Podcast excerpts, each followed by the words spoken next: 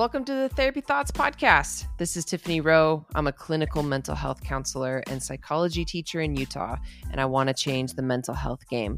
The Therapy Thoughts Podcast is all about breaking down therapy-related topics and making mental health information easy to understand and super accessible.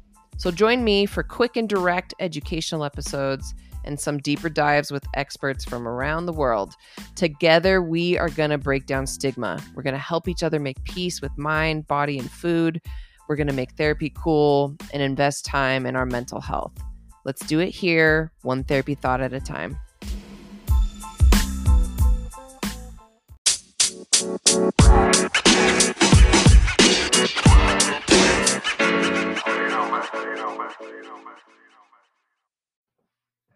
Hey, everybody. Welcome to a really important episode of the Therapy Thoughts Podcast. I finally get to talk to my friend, Lauren Newman. She is a registered dietitian who's passionate about helping individuals with diabetes, and she's all about helping them make peace with food and their bodies.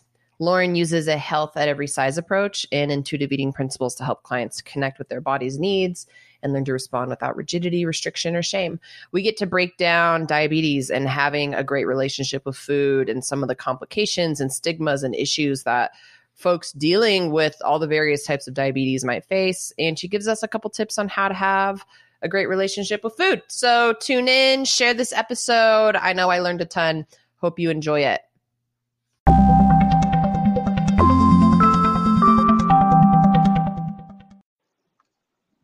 All right, Therapy Thoughts fam, we got a good one. This is my friend coming in hot from, are you in Texas?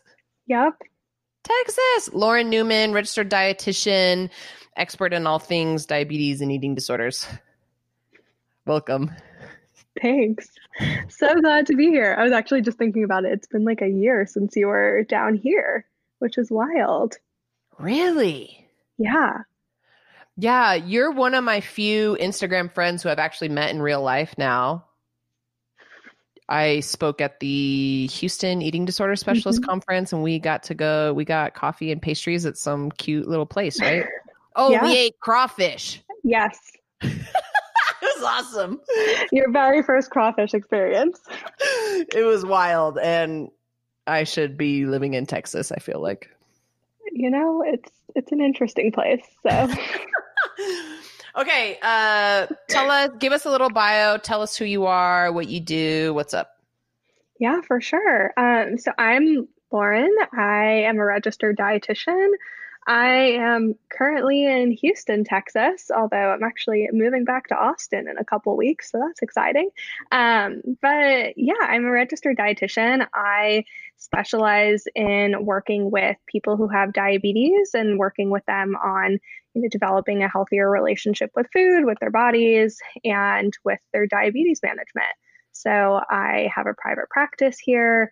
Um, I see clients from all over the country, though. I'm licensed in quite a few states, and um, just really, really enjoy working in this population and, you know, get to work with some of the coolest people in the world, I think. Um, if you, you know, ask for my opinion, they are absolutely the coolest people. So I love my clients. They're awesome. They teach me so much. And, you know, there's just such a, a lack of support and community in, in this specific space in the eating disorder field. So that's what I do.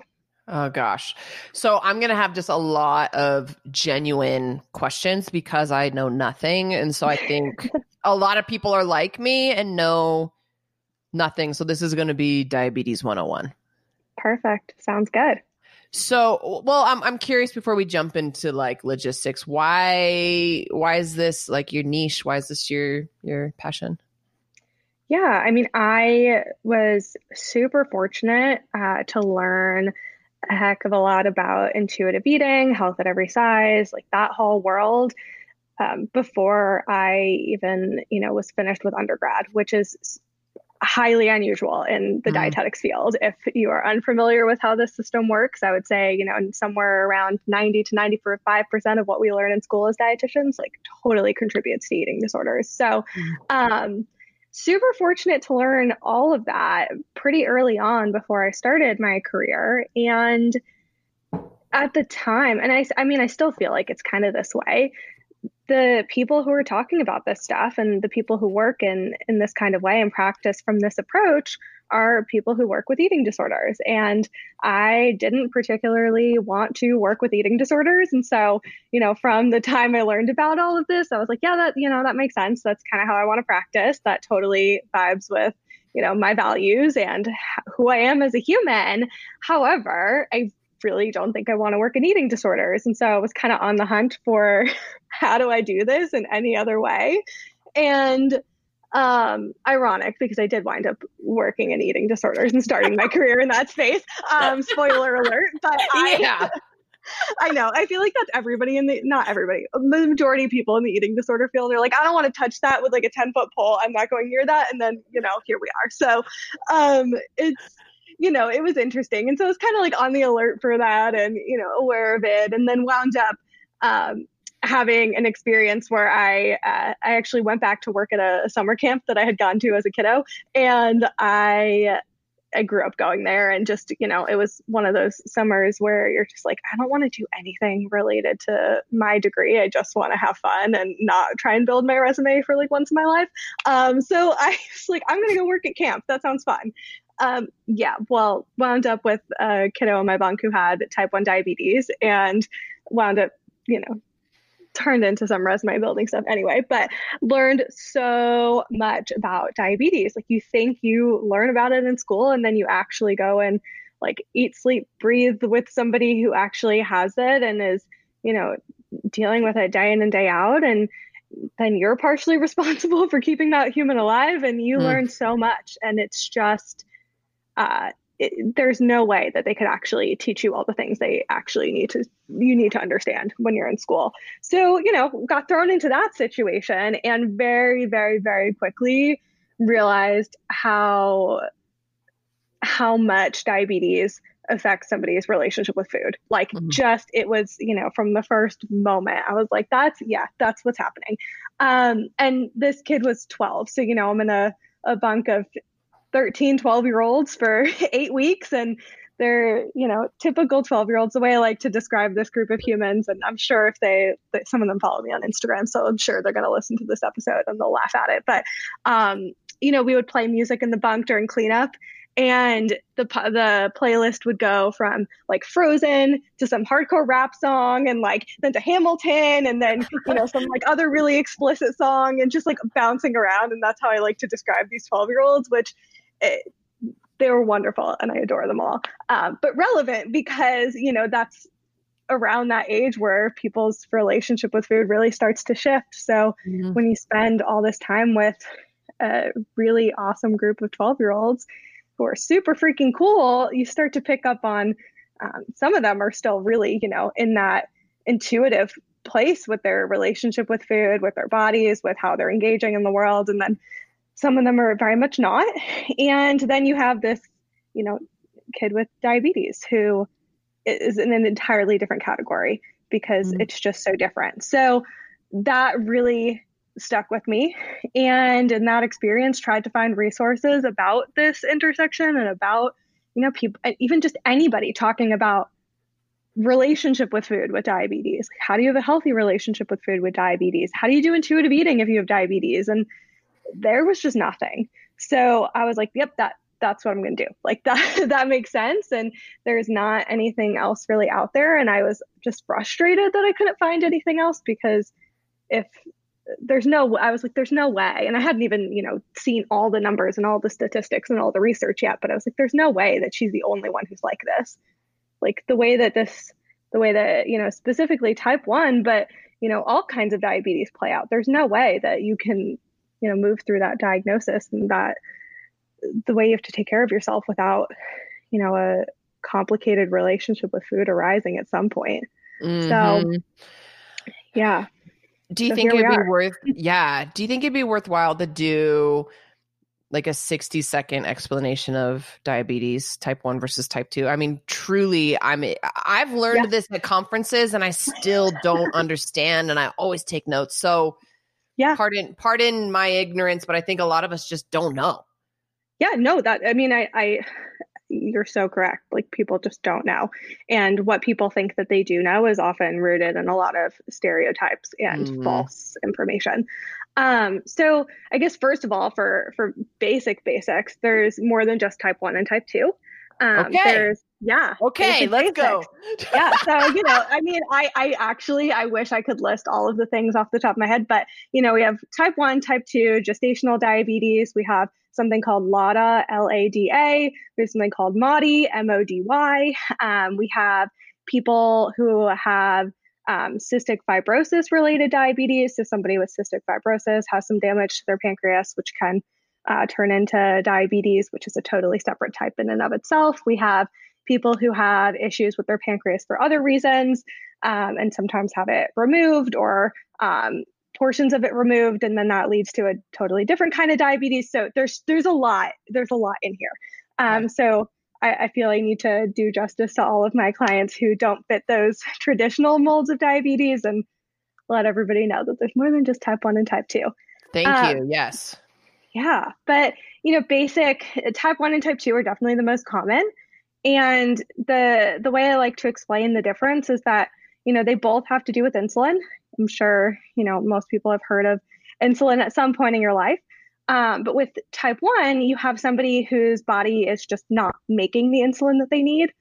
Um, insulin is made in our pancreas. And uh, with type one, there's something going on with the specific cells in your pancreas that no longer make insulin. So that's kind of what's going on there. And then there's a whole set of things that unfold when you don't have insulin in your body. And type two is different because people are people with type two are still making insulin um, for the most part, especially in the beginning. Like, they're still making insulin, so there's still insulin there, but it's not really communicating with that person's cells in their body, and so it's just not working efficiently. And so that's uh, that's what type two winds up looking like. So it's an issue with the insulin on both sides, and uh, but it's just slightly different the way that it actually plays out internally. Okay, what's this got to do with carbs and sugar? So the reason why insulin is important, and it's a really big deal if there's something funky going on with that, is because insulin is what helps our body actually utilize carbs. So when we eat food and we digest it, then it gets broken down into glucose molecules, which is what, you know, a carb is just made up of a whole bunch of different glucose molecules strung together in a variety of different ways. Um, so when we're digesting it and breaking food down, like that's, we're breaking it down to its molecular level. So we're breaking it down into a glucose molecule. Then it gets absorbed and it goes from our intestines into our bloodstream. That's that absorption part. And then in our bloodstream, it gets circulated to different areas of our body that need it, where our it's going to move from our bloodstream into our cells so that way our cells can use it for energy. So it's going on this whole little roller coaster throughout our body. And, you know, in order for the glucose to actually get into the cell, we need insulin to do that. Like, that's its job. It moves glucose from our bloodstream into our cells. Um, some people use the analogy of, you know, in order for the glucose to get into the cell, you have to open the door. Well, insulin is the key that unlocks the door. So mm. that way it can get inside. So, you know, there's a lot of things that come up around carbs and, and glucose and sugar and whatever when we're talking about diabetes, because insulin is, you know, what allows our body to actually utilize all of that. Okay. So immediately, as just someone who knows nothing, mm-hmm. I hear the stigma all the time of like, weight loss is how you manage your diabetes. You can't eat sugar. You can't eat carbs because of this. And I know enough to know that that's extremely problematic. So heck yeah. break, break that down, because people are going to listen who have diabetes who have been fed those lies from their healthcare professionals. Right. And mm-hmm. so how come they need carbs and sugar, and what, help us understand this like conflict, right? Yeah, for sure. So I guess a helpful place to start is, like you said, um, we need carbs, no matter who you are. Uh, if you have diabetes or not, like you, you still need carbs. Our bodies do not function without them.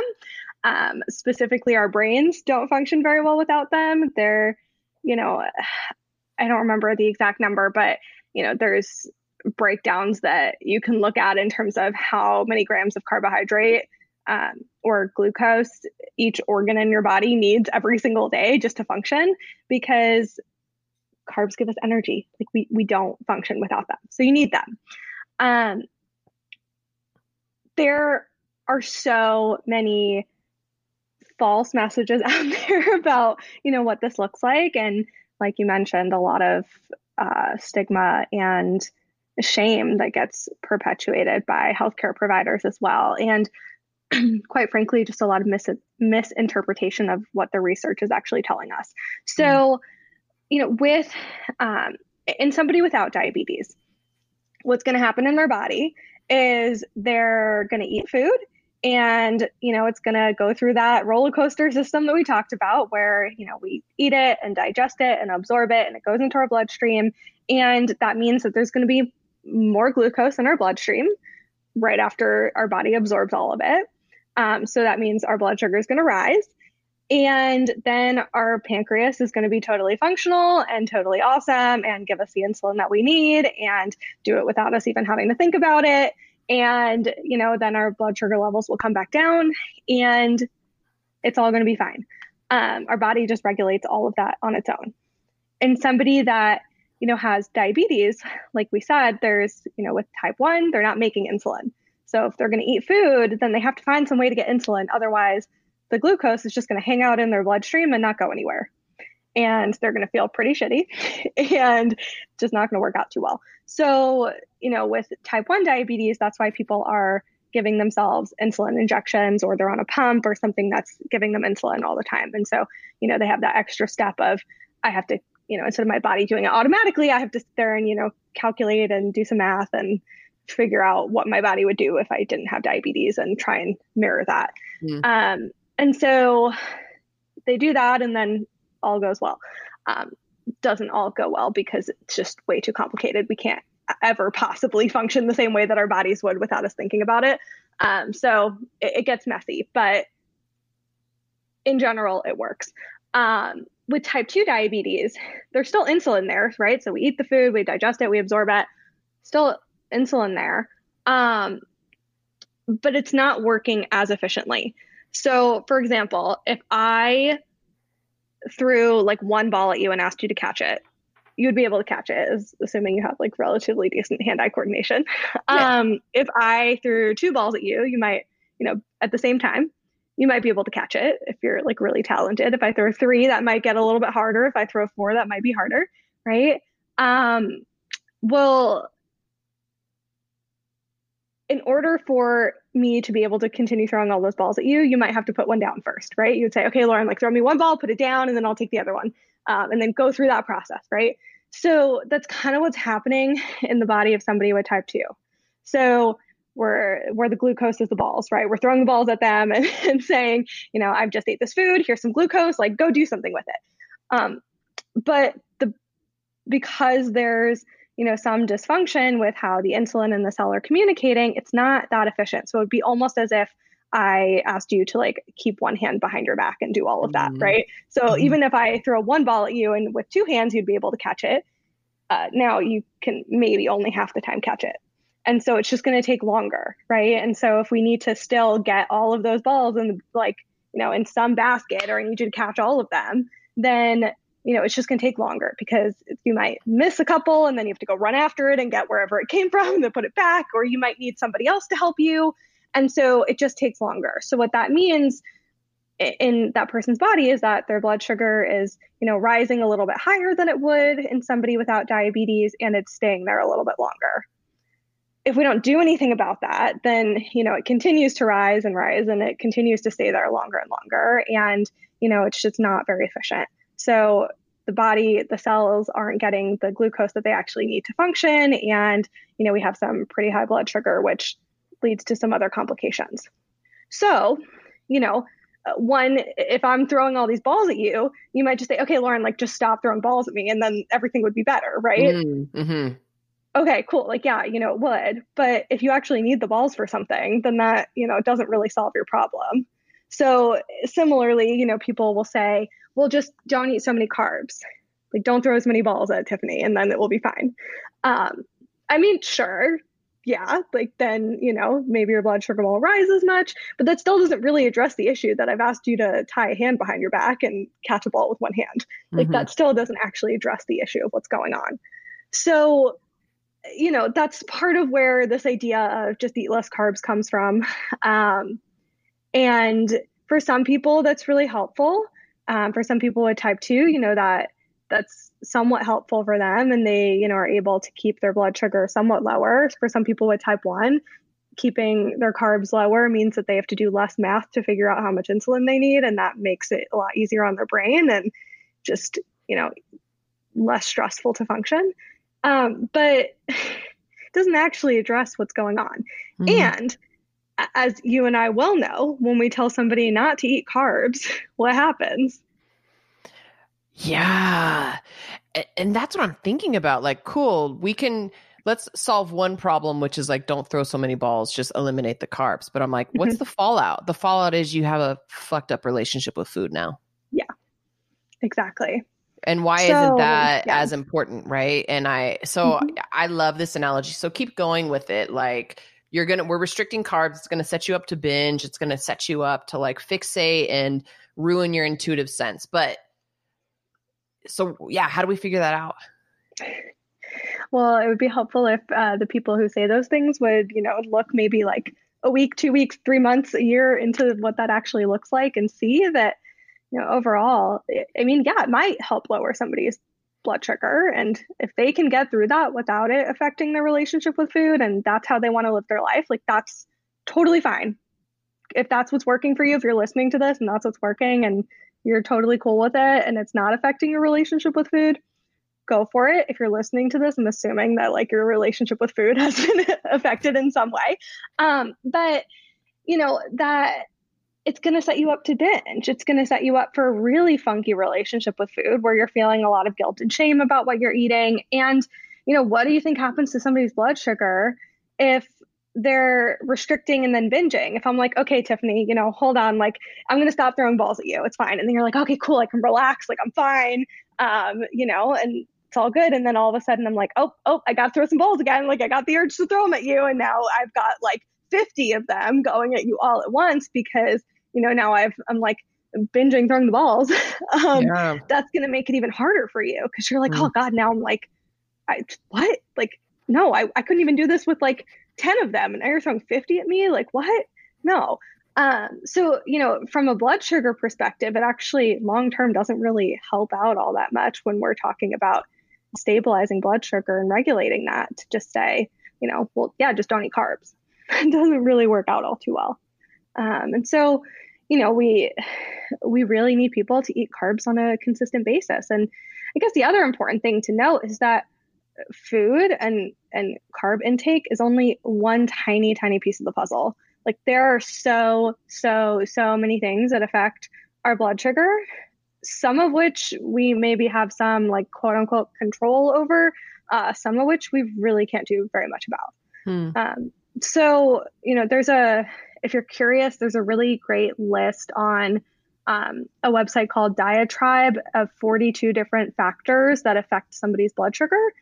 Uh, I, I don't particularly particularly recommend reading every single bit of information on that website. Some of it is pretty disordered and can be a little bit triggering, but um, just that list in and of itself helps to put into perspective, you know, just the, the vast amount of things that can be at play that are that's affecting somebody's blood sugar. So when we add that into the equation, you know, there's it starts to get to this point where it's like, okay, yeah, maybe you are seeing some benefit and some lower blood sugar or stabilized blood sugar by eating less carbs, but does that actually, you know, long-term really play out all that well for you? Like, which is more important, your big picture, like relationship with food, overall health and well-being, mental health, all of that, um, and the potential for all these blood sugar swings to disappear?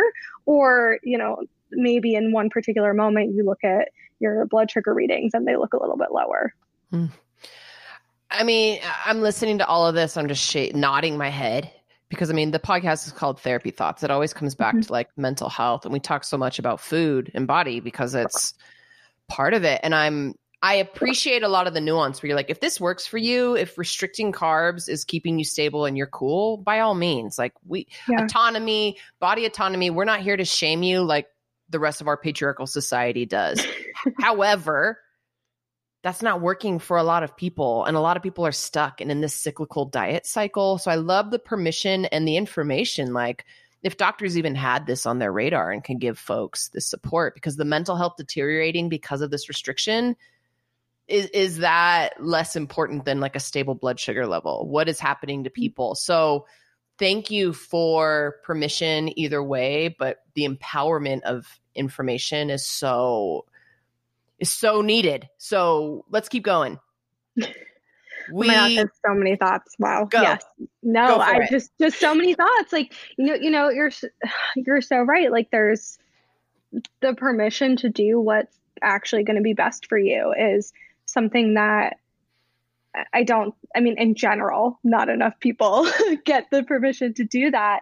Um, but specifically in the diabetes world, there's so much pressure from like endocrinologists or just like the diabetes online community about, you know, well, this is what you're going to do and this is how it's supposed to look. And this is, you know, what, what it's, what it needs to be. And there's so much perfectionism in there and rigidity that it, all of the nuance is lacking, all of it. I mean, frequently what I wind up talking about with clients is this idea that health is so much more than just your blood sugar.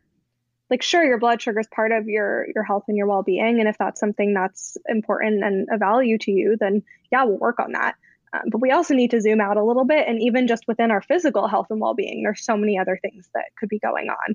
And then we zoom out from there and say, you know, there's more than just our physical health and well-being. There's, you know, our emotional well-being, our mental health, our, you know, social relationships and connections, our like financial health and stability, like all, like all of it is important and all of it is relevant. And yeah, I guess that's, you know, something that gets lost so frequently in these conversations that people are having with their providers. Yeah. Can I get controversial here? Go for it. Okay. So the big movement now is ketones.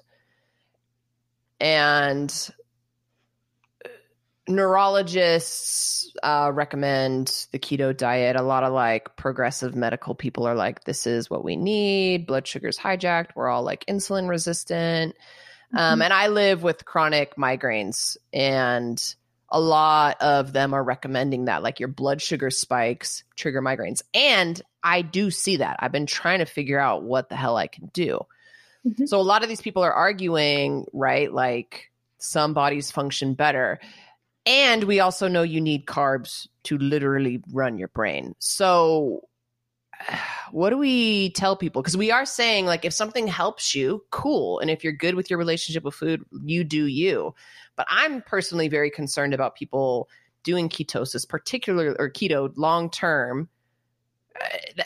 It's contraindicated in the research long-term. So it's not an effective way to manage anything, let alone diabetes, right? But I need you to speak to that as a dietitian yeah. who understands, because I'm absolutely, I don't know what to tell my clients. Yeah, for sure. I mean, I mean, okay, b- back up to square one. Um, keto as a, a diet and naming it in that way um, was initially developed for to treat a particular type of epilepsy in children. Um, that's what it was, you know, initially designed for. For anybody that doesn't know that, this isn't like some new. Well, it is some new trendy thing, but it, this isn't a new concept. This is something that was uh, has been around for a very long time. Um, it's just gotten, you know, adapted to all sorts of other areas now. And like you're saying, you know, the research on applying this in other areas isn't super solid, especially long term. We know that there are uh, really uh, there are some consequences to that. And you know, even in treating kiddos with with epilepsy with keto, like it, it's not a long term solution. Um, so we know that that's not great long-term. I guess where what feels important to me in this topic is the idea of like how we're, we're labeling things and how we're identifying with the way that we're eating. Um, you know, yeah, we're saying do what's going to work for you and figure out what's going to feel best for you and your body. And if sometimes eating lower carb options or like foods that are marketed or labeled or recipes that are labeled as keto, like, is somewhat helpful in certain moments for like your, your blood sugar or for your migraines or for whatever. Like, okay, cool. Like, then, you know, in those moments that that might be helpful for you, but do we, do we need to label it as keto? Mm-hmm. And if we do, then I really encourage you to, you know, sit down and spend some time thinking about it or talking about it in, in therapy or with your dietitian, like why that label feels so important to you. Mm-hmm. Um, because if we can move away from labeling it as like, I'm keto or I'm doing keto or I'm, I'm low carb or I'm vegan or whatever it is, um, for the sake of the label and the identity around it, then, you know, we're really just doing intuitive eating because we're doing what's feeling best for our body. Oh, I love that. Yeah. The holding to a diet is like a savior. Like, if I do this, this gives me certainty. I can control this thing. It's so appealing. Like, I get mm-hmm. that. Yeah. I never want a migraine again. And if like I could do a diet and it solves it, I'd be stoked. Um, unfortunately, what I know is more guaranteed is an eating disorder. So that's what we need to talk about. But it's, it's like, yeah, if you are using these principles or your body responds better, that's what intuitive eating is. Yeah. These diet labels aren't going to save you from any, any of these health issues, right? I know we're a little bit of a tangent here, but I think a lot of folks with diabetes are getting the same messaging. Yeah. Any doctor says, this is what's going to cure you. And yeah, we got beef with that. Oh, totally. And you know, the analogy that I, that I, I'm all full of analogies, but um, the analogy I really like to use for that idea that, you know, e- eating keto or low carb or whatever is going to cure you or fix all the problems. Kind of like we said before, right? If I just stop throwing balls at you, it doesn't uh, doesn't make the actual issue go away. So, you know, my my analogy for that is, okay, if you uh, need glasses to see um, or to like read things or to see long distances, whatever, like you need to wear glasses. Um, you know, you could, putting on the glasses doesn't fix the fact that you have poor eyesight or some issues with your eyes going on. Um, you could totally say, I just don't want to wear glasses. And like, you know, I, I just, I'm just not going to read anything ever again. Like, I'm just not going to read. It doesn't affect my, my job. It doesn't affect me day to day. Like, I don't really need them. You know, I, I can just get really close to the page and like, you know, it doesn't really affect me. Like, I can still function.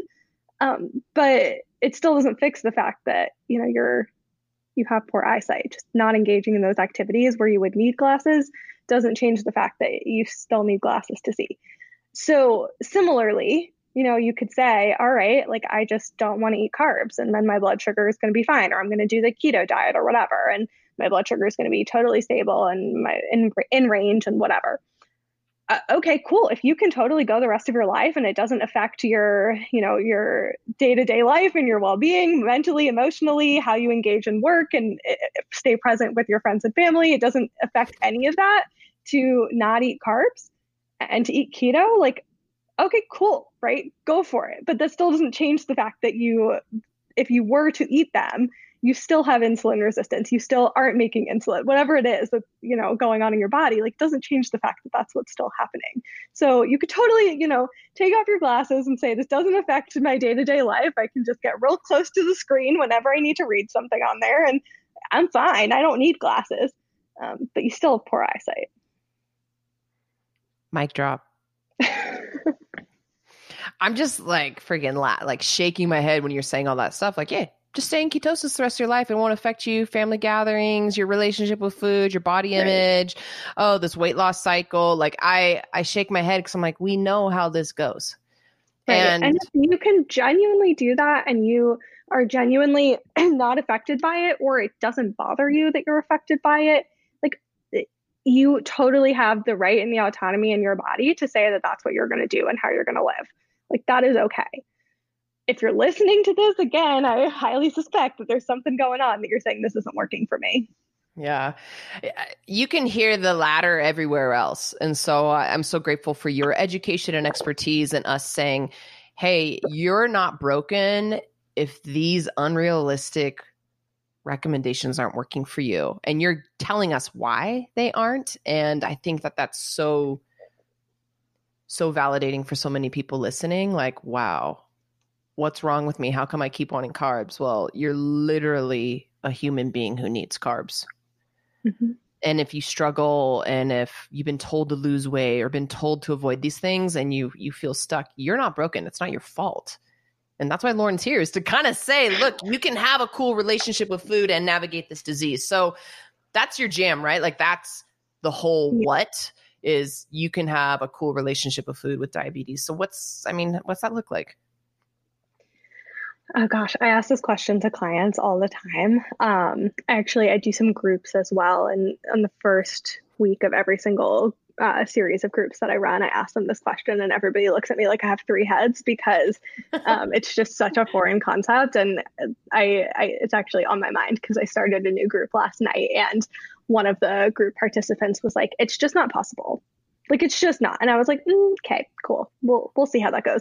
Um, but, you know, it, It depends on the person, because like we said before, when we're talking about what this looks like, it really does depend on the person, because some people's bodies feel better eating in one particular way or the other. And, you know, some people, there are so many factors that affect our blood sugar, and there are so many tools to manage blood sugar and manage diabetes and keep tabs on what's going on. So many different medications, tools, technologies, like apps, like uh, there's just so much. So, you know, I, to sum it up, I would say that what it looks like is figuring out what the heck actually works for you and your body, and you feeling like overall big picture well. Um, so not just A one C, not just blood sugar, not just physical health, like overall well, whatever you need to do and whatever tools, technologies, meds, people, support, whatever you need to do to get there, like that's what it looks like. And so specifically, it's going to look so different for every single person. I never have, I've literally never had two clients that, you know, wind up doing this in the exact same way, because it just looks so different. I'm sitting here like having so many thoughts, because therapy is my game, dietetics is your game. And it's like, we're one-on-one or in groups of people, and we, we hash out nuance and struggle. Like that's the work. And we come on a podcast, we go on Instagram, and we're like, here's nuggets. Yeah. And there is so much to say about this, and it's so individualized. And I want to be like, okay, so what works for you might feel good for your body. Mm-hmm. But mentally you're struggling because you're like, I want things that don't feel good. And how do I get satisfied if the things that make me feel good aren't satisfying? And I'm, you're like all of this nuance of the struggle. There's no direct black or white answers. And I hope you're feeling like Lauren's humanity and my humanity of like, this is a journey. Intuitive eating and having a good relationship with food is like any other relationship. There's breakdowns, there's ruptures, there's experiments, there's, it takes time. And I just want to send compassion. Like, this is tricky, especially if you got a medical condition that feels better with like medical intervention, nutrition intervention, and mentally the toll that takes. So I love that your answer is kind of a non-answer of like, eh, depends. And it's you one-on-one. And what's that look like for you? Like, yeah, responsibility is on all y'all listening to figure that out. It's, it's, harder than just following a diet, isn't it? Yeah. Yeah. And I wish I could, you know, come up here with some specific formula of like, do X plus Y, and then you're going to get recovery, like whatever, like it just doesn't work that way. And so, you know, if you, if you are listening to this and you do have diabetes, I would really encourage you, a really good place to start is to take inventory of what you are currently doing to manage your diabetes and manage your relationship with food, and make a list. And start to look at, for each of those things that you're doing, how is it helpful for your relationship with food, and how is it unhelpful for your relationship with food?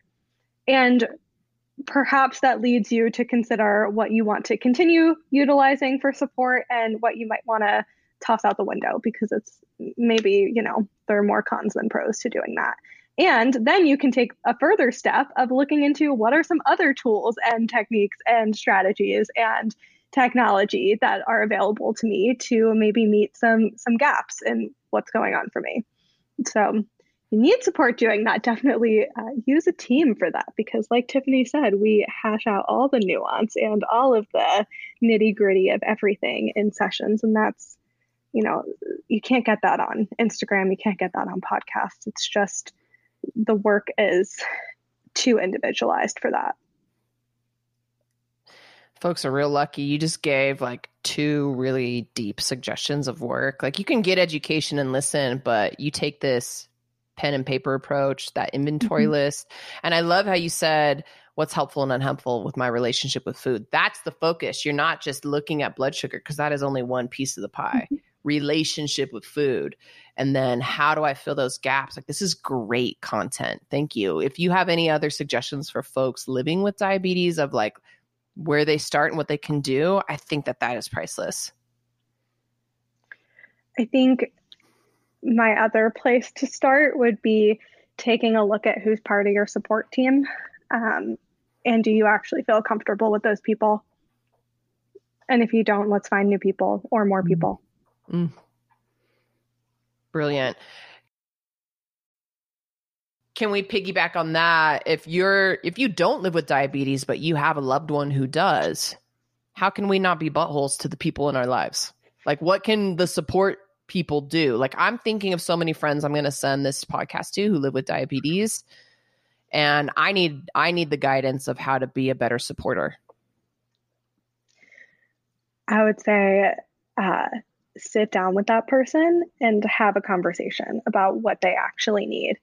I think so frequently as support people, and this is true in so many different areas, not just with diabetes, like we think that, you know, we're doing something that's helpful or something that is productive, um, or we're responding to something in the way that we would want to be responded to. But that's just not what is resonating with that person. And, you know, the intention is good and the intention is there, and uh, the way it actually lands is, is off base. And so sit down with that person and, you know, really have a conversation about how you can support them and how you can be there. And that might mean that they don't want you there, don't want you involved at all. Mm. Sometimes there are just too many cooks in the kitchen and people mm-hmm. are like, I just need you to be my friend and like, just be there and like do normal friendship with me because like I have way too many people, you know, just for perspective with, you know, with diabetes, people usually will have, you know, they have their endo, they have their primary care doctor, they have their, perhaps a C D E, a certified diabetes educator, they have, you know, uh, they have eye doctors, they have a heart doctor, they have like so many different like physicians and medical people in their lives. And, you know, a lot of, a lot of times they're in therapy, and so they have their therapist, and then they have, you know, their family. And then there's just so many people that sometimes that gets overwhelming. And so, you know, totally be prepared for somebody to just say like, I, I need you to just butt out and just be my friend, because that's what's going to feel best for me. Yeah. I love that. That and expecting boundaries and asking about boundaries. Hey, what boundaries mm-hmm. do you want to set with me? Like what if all yeah. relationships operated with that mindset? Like, hey, amazing. Let's talk about healthy yes. boundaries. Oh my goodness. I, only in our worlds do, do conversations start that way on a consistent basis. I know. oh, I love it. Gosh. Uh, I want you to make an Instagram graphic that's twenty things not to say to people with diabetes. Oh gosh. I could probably come up with a thousand. Um, I will do that just for you. I will do that just for you, Tiffany. You know, like I love making those kinds of lists, and it's mostly because of all my lived experience, like with infertility. I'm like, mm-hmm. how about you don't tell me to just eat garlic? Like, how about we start right. with that? Or how about yeah. that, you know, like right. exactly. just stop caring. Then you'll get pregnant, right? Like there's just stupid shit people say that is yeah. so, and I know there's gotta be stuff like that with diabetes, especially like, well, just lose some weight, right? Right. Yeah. Like just lose weight. Don't eat carbs. Should you really be eating that? Can you eat that? Any kind of comments related to what they're eating. Um, you know, just uh, any comments that are related to somebody that you know that had diabetes where it did not end well. Like, oh, my uh, my grandma had diabetes and she died from it. Or like my whoever like lost a limb from it. Like, don't say that. Or trying to compare to um, a pet that has diabetes. Like I've heard so many people say um, that so many clients have told me that friends or family have made comments about, you know, oh, like my cat had diabetes. Yeah, I totally know what that's like. And like, no, your cat having diabetes does not compute to what it's like to have diabetes as a, a human being. Um, it's just not the same. What so, is wrong? Kids. I have heard so many, so many wild things. Um, yeah. You know, just so many. And you know what? I don't use the word ignorant in like an insult. It just means we don't know. We don't know what we don't know. And we don't spend time getting to know things that aren't in our world. Like if diabetes isn't part of your world, like why are you randomly researching how to be more empathic to people with diabetes? So no right. shame, but this is, I mean, I don't think I can post anything without someone saying, but what if I have diabetes? What if I'm pre-diabetic? What about this? Because relationship with food is inherently tied to this medical condition. And so mm-hmm. if it's okay, if you don't know, it's okay if you mess up, and we can keep trying to do better here. Yeah. Um, any last uh, thoughts you have, like at the takeaways for folks listening today?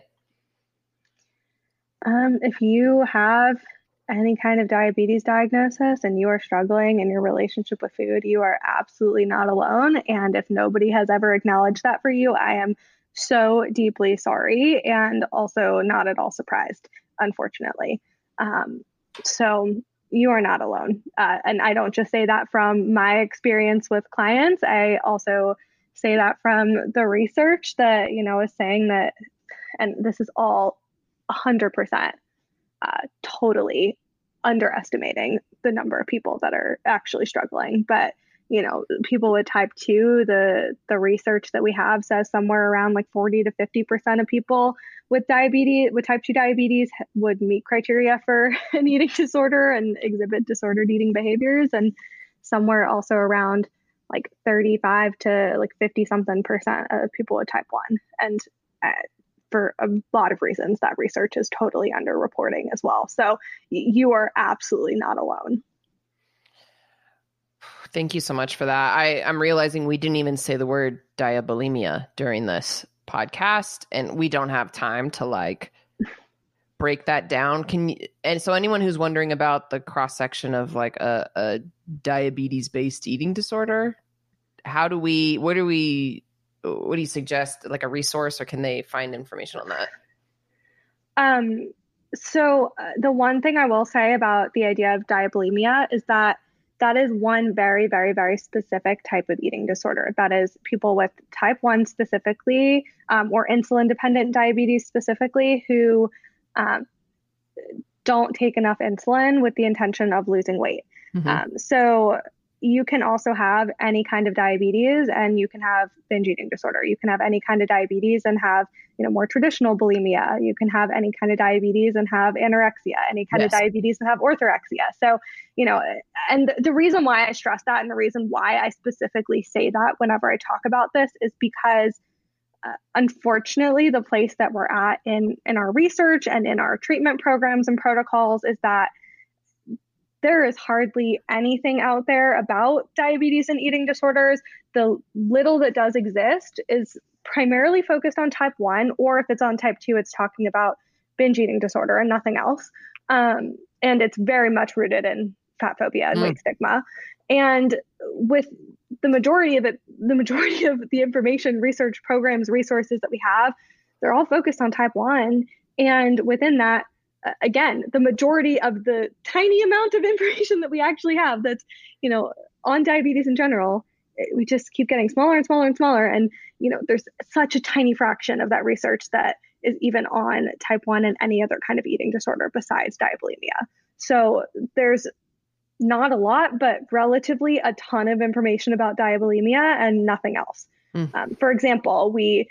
Uh, the only screening tool that currently exists that has anything to do with diabetes and eating disorders uh, screens for diabulimia. There's mm. no specific screening tool for any other kind of diabetes and any other kind of eating disorder. Wow. Um, so it just, there's nothing. So that's the reason why I specifically stress that, not to uh, invalidate or um, uh, underrepresent how much of a struggle diabulimia is, but to highlight the immense struggle that so, so, so, so, so many other people are living with and has not been acknowledged by humans in their life, professionals in their lives, and um, the, the research as well. Mm.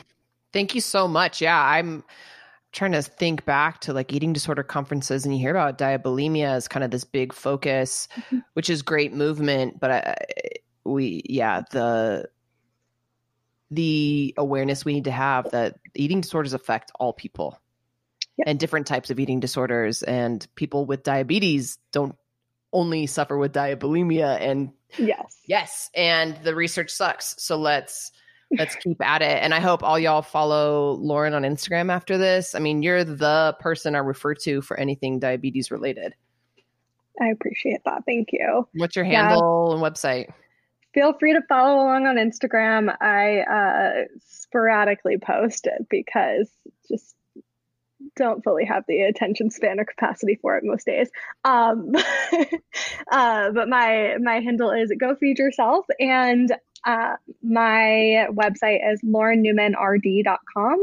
I have lots of information on my website, resources. Um, I work with clients individually. I have several groups that I do, and Um, actually expanding the team at the end of this month. So even more opportunities to get support, and even more resources will be coming in the next year. So yeah.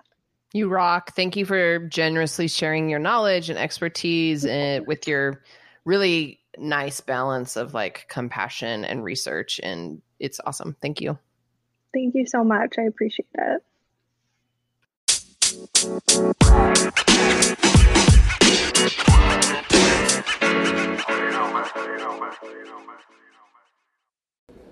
Thanks for listening to the Therapy Thoughts podcast, but remember, this podcast is not therapy. This is for general informational purposes only. The information on this podcast is not intended to diagnose or treat any condition, illness, or disease. This also isn't intended to be financial, legal, medical, or therapeutic advice. Make sure you're always working with your own personal, licensed mental health counselor. May you be well.